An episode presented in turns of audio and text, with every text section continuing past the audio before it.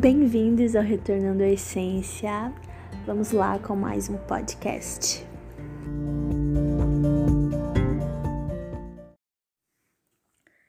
Acaso é sua sabedoria que faz o falcão voar alto e abrir as asas para o sul? É por ordem sua que a águia se eleva e faz o ninho lá no alto? Ela mora nos rochedos, constrói seu ninho nas pedras mais altas. Dali ela caça sua presa, de longe seus olhos a avistam. Seus filhotes bebem sangue, onde há um animal morto ali ela está. Ainda quer discutir com o Todo-Poderoso? Você critica Deus, mas será que tem as respostas? Então Jó respondeu ao Senhor: eu não sou nada. Como poderia encontrar as respostas? Cobrirei minha boca com a mão. Já falei demais.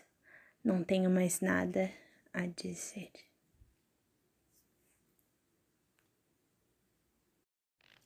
Eu estava lendo Jó. Deus tem falado muito a respeito comigo sobre soberania, sobre entender que Ele está no controle de todas as coisas e que nada acontece sem a sua permissão. É difícil entender muitas vezes o, o plano de Deus na nossa vida ou por que determinadas coisas acontecem com a gente, e é tão complicado nós termos a visão de Deus porque somos tão limitados. Sem perceber, muitas vezes nós nos colocamos no lugar de Deus e achamos que nós sabemos ou que nós entendemos ou que nós sabemos o que é justo para nós, o que nós deveríamos receber. E aí é exatamente nessa condição que Jó, depois de um momento de muita luta, um momento de muita tribulação, muitos problemas inimagináveis assim, ele questiona coisas ao Senhor ao longo da sua jornada. Se você ler Jó, ao longo desse, desse tempo difícil, e acredito, quem não questionaria, né? Nós, como seres humanos, tem, temos muito essa tendência a achar que nós sabemos e que nós merecemos determinadas coisas, porque afinal somos boas pessoas.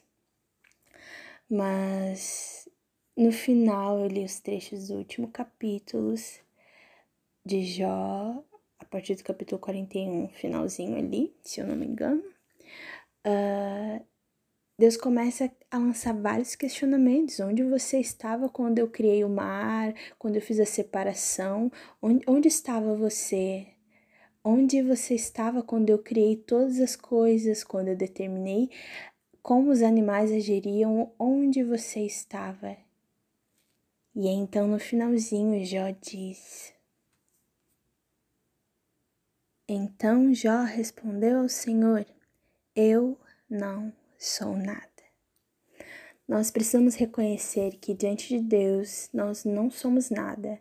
Nós não temos nenhuma autoridade diante da presença de Deus ou sobre os seus feitos. E aí ele diz: como poderia encontrar as respostas? Como eu poderia encontrar a resposta se é verdade você que criou todas as coisas e sobre você está todo domínio, toda permissão, tudo está diante das suas mãos? Então, como eu, um mero mortal, poderia ter as respostas?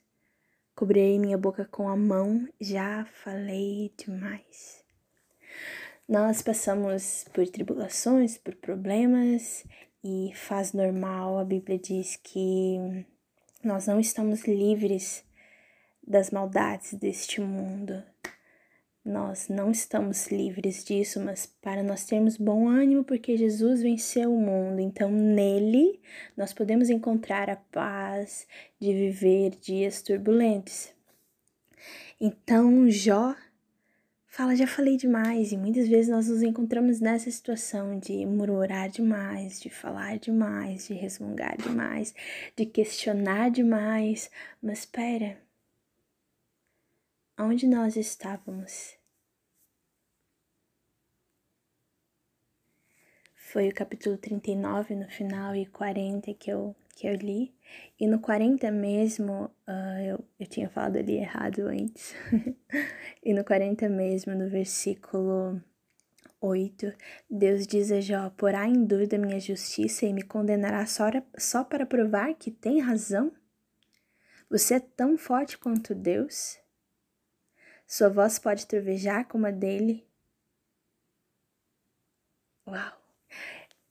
Eu acho que Jó dá vários tapas na nossa cara, assim, sabe?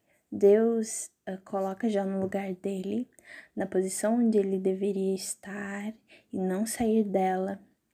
E, mas não só isso, cobre Jó com graça e amor também. No final, tudo de Jó é restituído o dobro, muito mais do que ele tinha antes, do que ele havia perdido. Ele ganhou muito mais. E Deus tem falado muito comigo nesse, nesses pontos, sabe?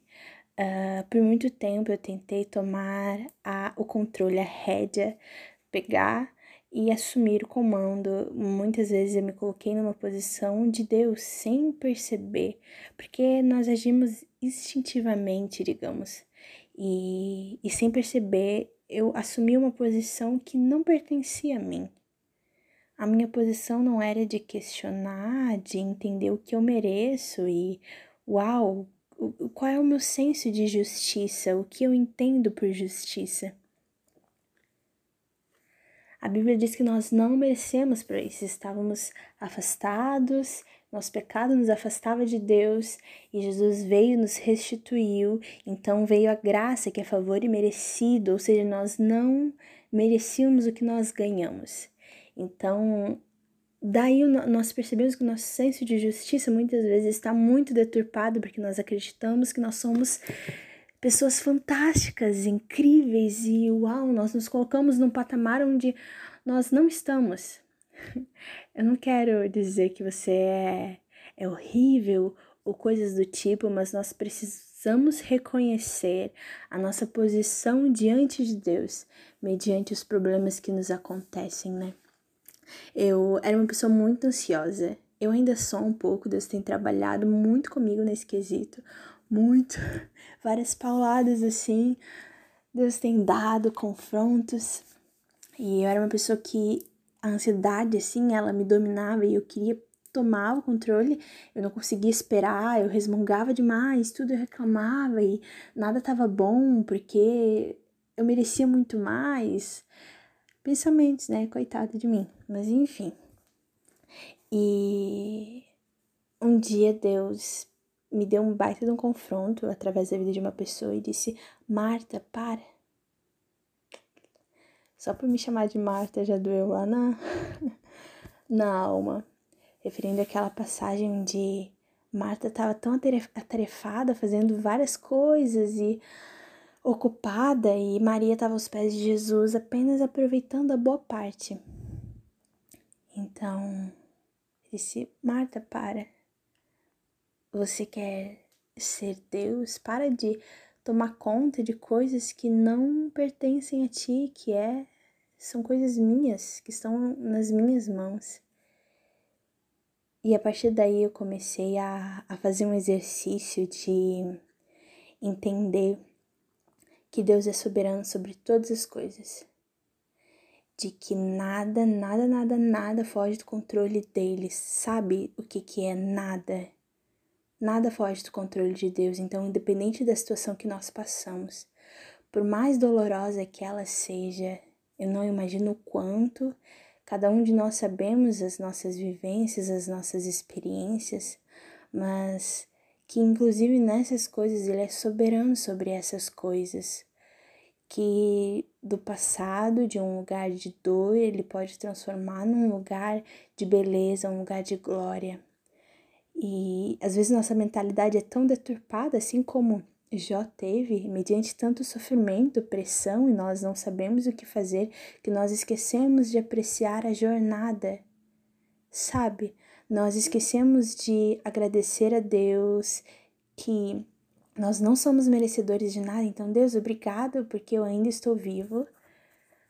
Deus, obrigado, porque eu ainda tenho um lar, eu ainda tenho uma casa. Nós esquecemos de ser gratos, nós olhamos apenas para os pontos negativos e reclamamos tanto e esquecemos de aproveitar a beleza da vida. Isso é... cara... uh. O dia a dia nos cega, as pressões nos cegam. Essa vida atual de redes sociais, nós nos comparamos muito um com os outros e às vezes nós nos comparamos com a jornada de outra pessoa que já percorreu vinte quilômetros e nós recém estamos andando o nosso primeiro. E tudo é tão complicado e injusto nós fazemos, fazermos essa comparação. É, é um pouco disso, é, é uma reflexão. Eu estava lendo, então são esses pontos que eu queria conversar, a gente pensar a respeito disso, né? Quando Deus começa a falar todas aquelas coisas para Jó, ele estava mostrando a soberania dele a Jó, de que ele sabia o que estava acontecendo e de que nada tinha fugido do controle dele, porque afinal foi permissão de Deus, todos esses acontecimentos sobre Jó. E é, e é louco de pensar porque nós somos muito limitados, então nós não entendemos, nós pensamos, como assim um Deus bom pode permitir determinadas coisas, ou sabe? Mas isso é um assunto para um próximo podcast, para um próximo episódio, a respeito de por que determinadas coisas acontecem. Nós podemos debater um pouco sobre isso, mas eu quero focar ne- nesses pontos, assim, de que na nossa vida, uh, algo que você esteja passando, calma, respira, pense que tudo passa, nada, as tribulações não são eternas, elas são passageiras, elas não definem aquilo que você é, elas apenas aperfeiçoam o nosso caráter, porque dependendo de como nós agimos nas nossas lutas, nas nossas dificuldades, isso nos amadurece ou isso revela o quão infantis nós ainda somos, todas essas coisas, sabe? E Jó para e percebe, cara, é verdade, aonde eu estava... Parece que eu perdi tudo, mas eu sei que ainda há muito mais, porque a minha vida é, é para a eternidade. Nós, nós não vivemos, nós não estamos vivos para estarmos presos a essa terra, a essa realidade. Nossos olhos têm que se manter na eternidade. Porque quando nós nos prendemos e nós focamos apenas nas coisas terrenas e o que acontece aqui, tudo que eu perdi, nossa, como eu estou sofrendo, nós esquecemos de entender a visão de Deus acerca de nós, que nós somos seres para a eternidade. E aí isso me lembra uma passagem que eu amo muito, muito, eu sou apaixonada por essa passagem, que fica em dois Coríntios quatro, é, eu acho que é dois Coríntios quatro, a partir do versículo dezesseis até o último versículo, que é o dezoito, e Paulo está falando com a igreja de Corinto, ele diz, por isso, não desanimados, pelo contrário, mesmo que o nosso homem exterior se corrompa, ou seja, mesmo que sofra, mesmo que doa, mesmo que esteja difícil, contudo, o nosso homem interior, que é aquele que é voltado para a eternidade, se renova de dia em dia.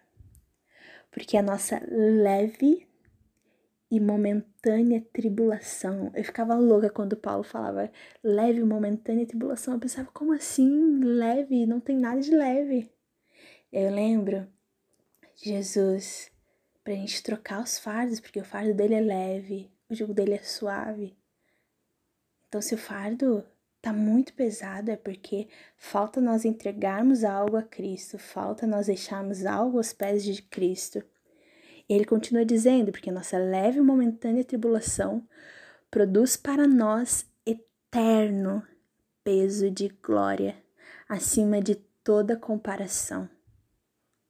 Cara, eu amo esse versículo. Não atentando na, nas coisas que se veem, não atentando os olhos às coisas terrenas, às coisas passageiras, mas nas que não se veem, porque as que se veem são temporais, passa rápido, e as que, as que não se veem são eternas. É isso, gente.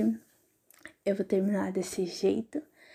É só pra gente pensar um pouco, uh, pra gente refletir acerca de tudo. Às vezes a vida tá tão corrida, nós estamos tão estressados, que nós esquecemos de aproveitar as pequenas coisas e atentar os nossos olhos para aquilo que é eterno. Nath, eu não sei o que é eterno, não sei as promessas de Deus. Minha dica é: tenha um relacionamento profundo com Deus e leia a palavra. Nela estão contidas todas as preciosidades de Deus para a sua vida. E isso é tão, é tão incrível, que Deus nos deixou um presente, que é a Bíblia, para nós podemos passar por tudo e, e entendendo. Não significa que não vai doer, porque nós não somos de pedra. Não significa que não vai ser difícil, porque, cara, Deus disse que seria difícil. Jesus disse que o mundo, cara, não é fácil. Jaz no maligno. Vocês não estão imunes a nada, mas eu venci. Mas há uma esperança para aqueles que estão em Cristo Jesus. Então não desista, sabe? Para, respira, tira um tempo, faça algo que você gosta diante de Deus, louve para Ele, dance, toque, leia, escreva. Eu amo muito escrever, amo muito tocar também, quando eu tô numas umas vibes assim, meio estranha. Eu gosto de pegar o violão ou dançar até diante de Deus, orar, prostrar os meus joelhos e ficar às vezes só em silêncio. E peça para que os seus olhos se abram, para que você possa entender essas verdades. Eu, antes de terminar esse, esse episódio, vamos orar junto, então. Feche seus olhos. Se você estiver ocupado, siga fazendo o que você está fazendo. Mas vamos fazer uma oração rapidinho. Jesus, eu te agradeço por tudo que tu tens feito em nós e por tudo que tu ainda irás fazer. Nós te damos graças e nós pedimos perdão por todas as vezes que nós nos colocamos na situação de deuses, onde nós queremos tomar o controle de todas as coisas. Acalma o nosso coração e nos faça entender a realidade da eternidade em nossos corações.